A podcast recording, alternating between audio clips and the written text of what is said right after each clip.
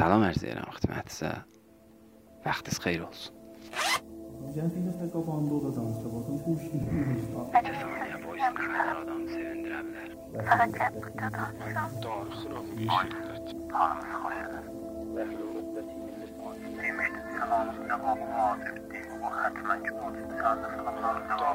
bir şiddət. Neçə saniyə voice nə qədər adamı sevindirə bilər. Voice halınızı xoş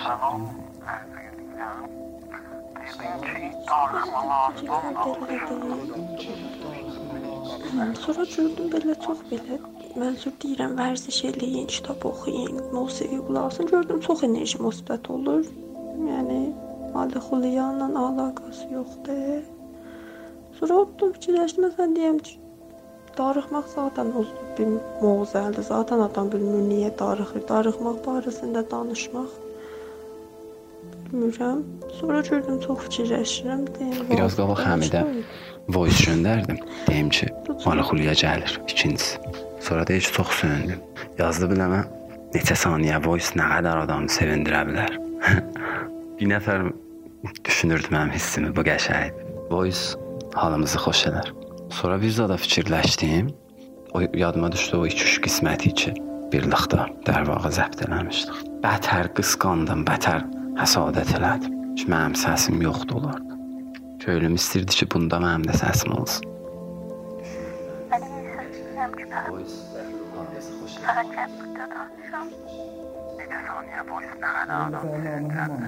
Voice halımızı xoş edər. واقعا بلا تکلیف Vardım bila təklifdir bax.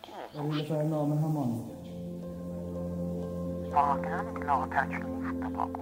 Ağa cəng olsaydı mənim nəzərimə bundan özəllik təklif qamdən müşəxxəsdir. Bir tədad o qorxmayanlar zətlər gedirlər GP-yə filana cəngə və bir tədad əlaqəsi olan bazlıq eləyən gedirəm əkkası eləyir. Orada o Hemingway tay gedir məsələn bazlıq eləyir dastan zət da yazır cəngdən hələ. Bir tədad da məsələn gedirlər poçta cibhə xədəmat verdə. Bir tədad gedir əslən gizlənir, qaçır. Və hər nəhvi təklif müşəxxəsdir. Vəli axı vaqəən bila təklifdir bax, bu xoşluq. Deyir ki, dükan bazar açmasın, eşiyə çıxmayın, oturun evlərinizdə. Xoba, otduq evdə, Beqoli özü də sən özün dedin, ən poxlu mövcud insandır. Niyə? İndi sən məni kasıba, məmuli vaxt məsələn imkanı var ki, oturan evdə heç heç ittifaqiyyə düşmür. Bəli, indi üçün gərəkdir ki, oturam evdə və eşiyə çıxmayam. Çünki eşiyə çıxsam nə tənha öz canım xətərdədir, bəlkə ətrafyanın da canın və məlumul hal vəziyyətdə bir tədad ayrı insanların da canını xətərə salırıq da bu eşiyə çıxmaqların zadına. Bəşər qarşınma tutur. Ki bu qaşınmanın özünün əlharizi xodu bu noxoşluqdan daha çoxdərdir. Niyə? Çünki qaşınma zaten adamın əlinə iş verir. Bu qərantinədəkilər deyirlər bəlkə məsələn eşikdə töküblər. Bəli, mən ki mövqeyyətimə görə get gəldiyəm, əskər olduğuma görə get gəldiyəm, sərbazam mənzur. Bu vəziyyətə görə get gəldiyəm və görürəm ki, eşikdə bir şey yoxdur get-gəl çoxla azalıbdır. Və görürəm də ki, əlbəttə, gün çörəyinə möhtac olan kimsələr eşikdədirlər. Davı seyretmə nəzət elədim, yollayacağam bilər. İnşallah ki, ben mesdaq şair şərifəyə və əhlül uqdəti min lisani yəfqəhu qovli eləyə biləm ki, iki cümlə ərz eləyim.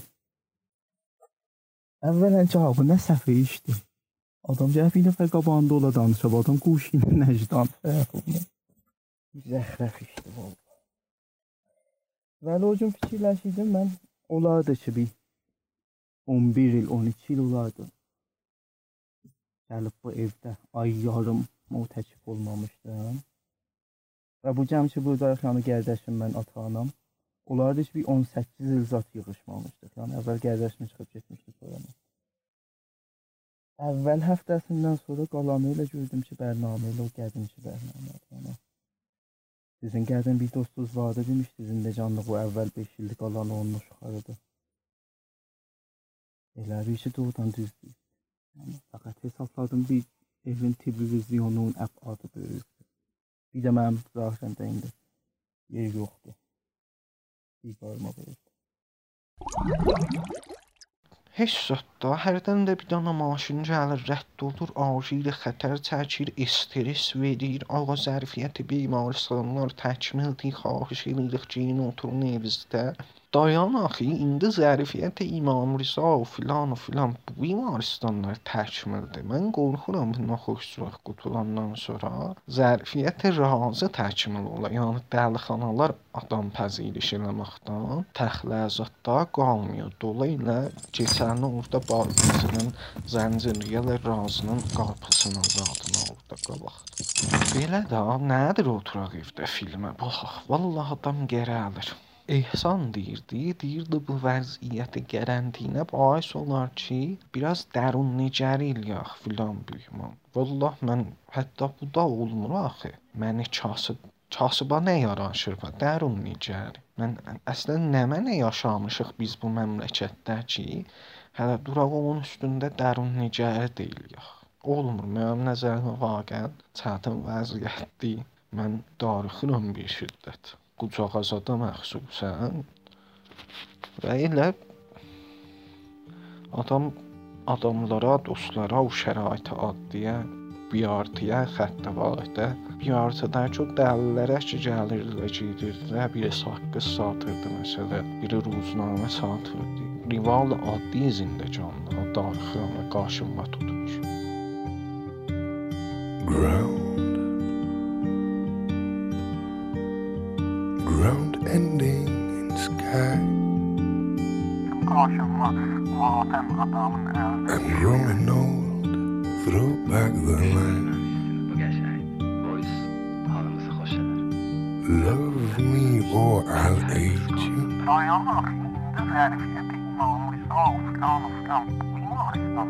Child, do you remember, child? There is something through the green. There is something through your bleeding.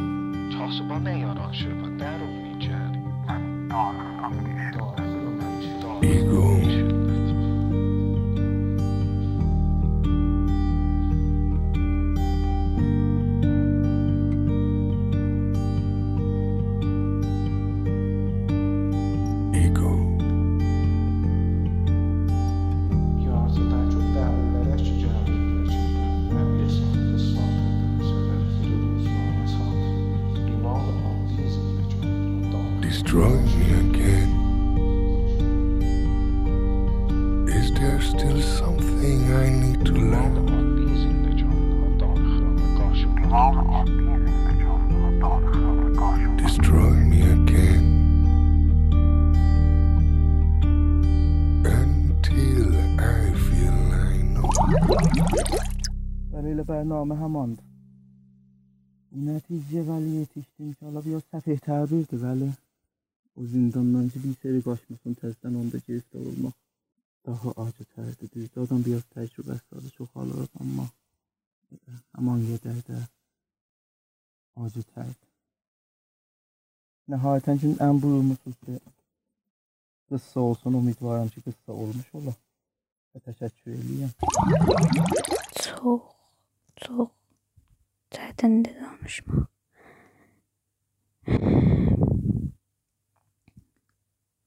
Salam, o günləri deyirsiniz darıxdırıcı, əfsürdəlik yaradan. O cür deyil məndə, çox da gülməlidir bir cəhətdən adam baxsa. O da bütöv milyardlarca insan illər boyu təməddən, ictimai yaşayış, elm, bu qədər də əsri texnologiya ilə gəldi 21. Bu cür sözlərlə zadına biz qalmışıq bir zərrə virusun əlində. Bəli, əsas deyirəm ki, fəqət fəqətcə bu da danışıram. Danışmaq da nə bu ki, məsələn, çox bir mühüm bir sözüm var ki, istəyəm deyəm, yox. Balaca virus bir belə cəmaat məcbur eləyib oturaq evində. Bu gülməlidir də. Adamın da ya bu tarixin, ya bu məsxəriyə tutduğu vaxtıdır. İnsanı məsxəriyyət. Ya təbiət öz gücün göstərir bu arada. Ya təbiət deyir, hər nə olsan da mənim əlimdə fəqət heç zat sənələr. ki, ehsas Hər nə istəsəm edər. Bir nəfərdən danışsan ya bir nəfər səsi eşidi, çox mühüm. İndi 40 gündür bu cür. Fəqət istəyir diri qala. Anam koldan garantiyinə dad. Özdə məsələn çox il mən yadıma gələndən, Məxsusən, mən dünyaya gələndən anam yerdə. məxsusən bu günlərdə ki, e, heç kəsi görənmirsən. Ya e, eşiyə çıxa bilmirsən. Hətta adlı zamanda məsələn adam eləyə bilər. Darıxmaq anam da. Gözümün qabağında çox məsələn şey deyirdi. Dostum "Niyə göyər." Heç gəlmir. Ya gözü yoldadır, ya gözü yolda qalmaq deyərlər ha. Müntəzir idi, fəqət müntəzir idi. Gedə və hər hal bir nəfərlə danışa məsələn. Hərçənd o da cavab verməyim ehsas edirəm. Neçəsi üçün bu cür olub da yəni məsələn halım xoş olmayıb da və gedib biri ilə danışmışam halım lap pis olub. Şayət də qəşəng ittifaqdır korona. Əlbəttə adamla ölməyi müsəlləmən yaxşı ittifaq deyil. Vəli əsas edirəm ki, fəqət fəqət gəlib burada danışam. Vəli əsas edirəm ki, fəqət fəqət gəlib burada danışam. Bu qəşəng. Voice halımızı xoş edir. Bir nəfərdən danışdan ya bir nəfər səs Vəli əsas edirəm ki, fəqət gəlib burada danışam. Ki ehsas edirəm.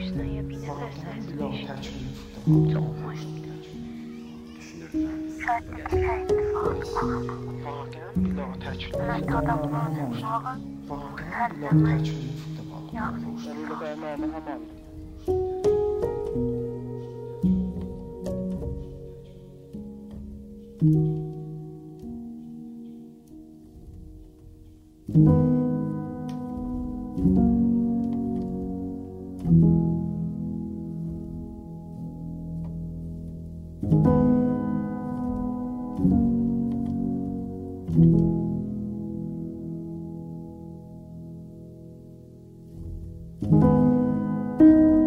ya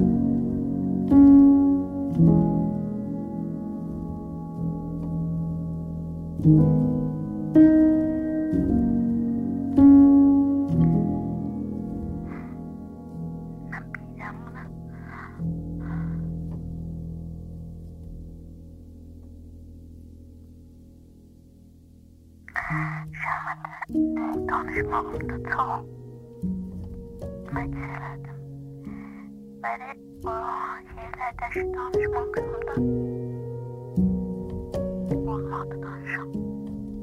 Çox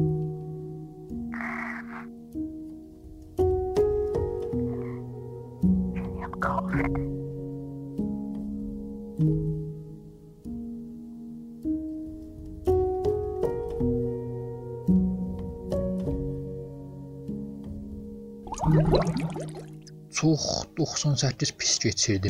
İnzivada, biraz da əfsürdə filan behman. Axirləndə ki, səni tapdım, dost deyə bildim, yaxşı oldu biləmə.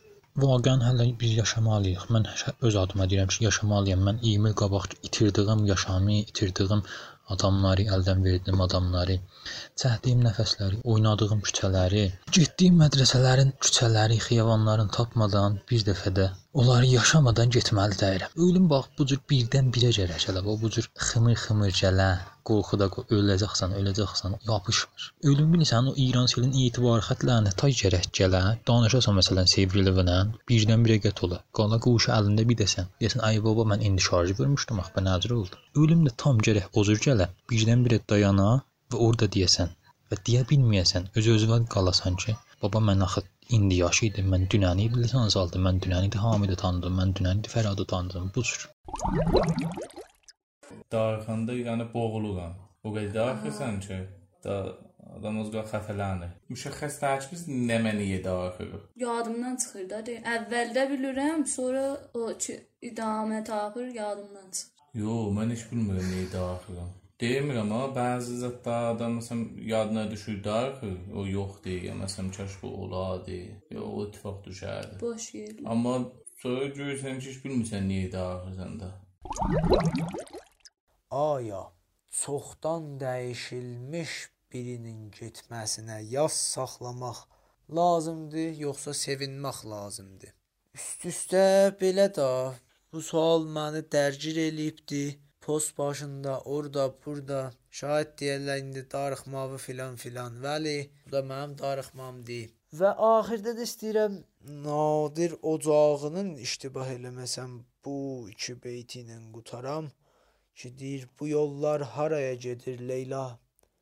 Yalnızlıq, qaranlıq nəyimdir mənim? Sən getdin keflilik gedəndən sonra anladım gedənlər nəyimdir mənim? Ha bizdən daha artıq darıxanlar yaşasın. Dostumuz Mirzə Rəsulzadədən bir şeir yadıma düşdü. Deyir ki, dərmandan ötürü öylə yubandırdılar məni. Axır bu köhnə dərdə dadandırdılar məni. Zindicanlıqda bu dərdləri ki çəkirik, hamısının rişəsi bir daha köhnə dərdədir. O dərdi ki biz ondan anadan olmuşuq, ondan böyümüşük və ondan yaşayırıq.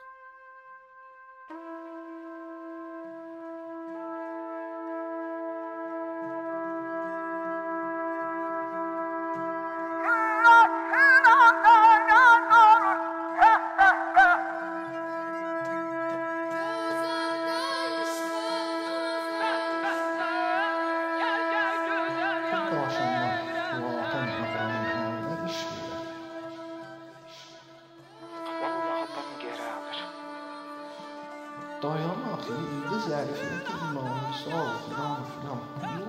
İnsan İran dilinin etibar xətlərinə tay gərək gələn, danışası məsələn sevgili bilən bir nömrə götürür.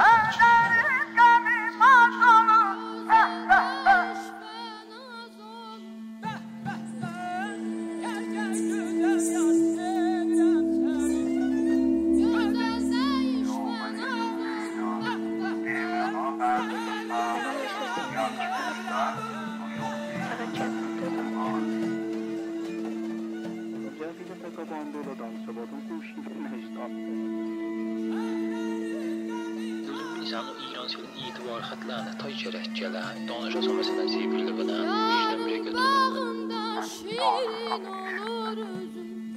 Yara kurban olsun bu iki gözüm Yarın ayrılığına gözüm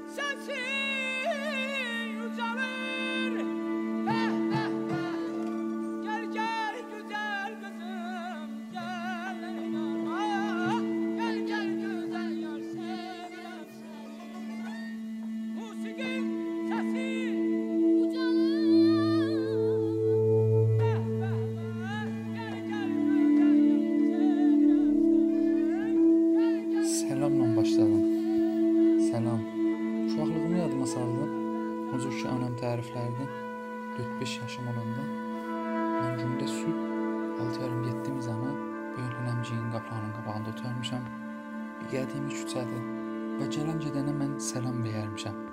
Və tənha şey ki, bu anam təriflədiyi zətdən mənim yadımda qalıb.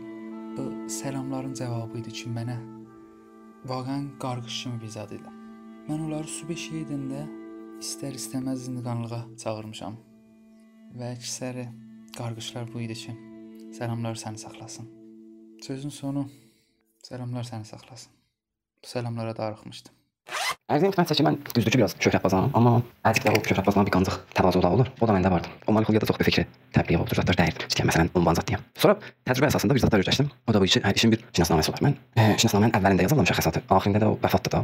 Hələ də sizə deyəm, mənim şinasnaməmdə şəhadət yazıb deyəm, vəfat xətti ilə şəhadət. O zaman Dər vaxt hələ biz dərhal zəncidik, istikrar cahanına. İndi necə ondadır? Mən demişəm də danışmayım, danışanda gör nə qədər. Bu ki eşitdiniz Mali Xulya 40 bəlavə 2 idi və bunu siz ictimai şəbəkələrdə, Instagramda ya Telegramda otaq şumara 3 adı ilə tapa bilərsiniz. Belə ki, yazsınız o Room No 3 ya Room No 3 və mənlə sözlərinizi və səslərinizi paylaşmaq üçün elə həmin Telegramda @sign Əlif Hamid akkauntu ilə xidmətinizdə varam. Instagramda da elə bu cürdür müşəxəsat fikir edirəm. Fəqət orada Hamid Əlifdir, burada Əlif Hamid. Özünüzdən və yanınızdakılardan göz olun.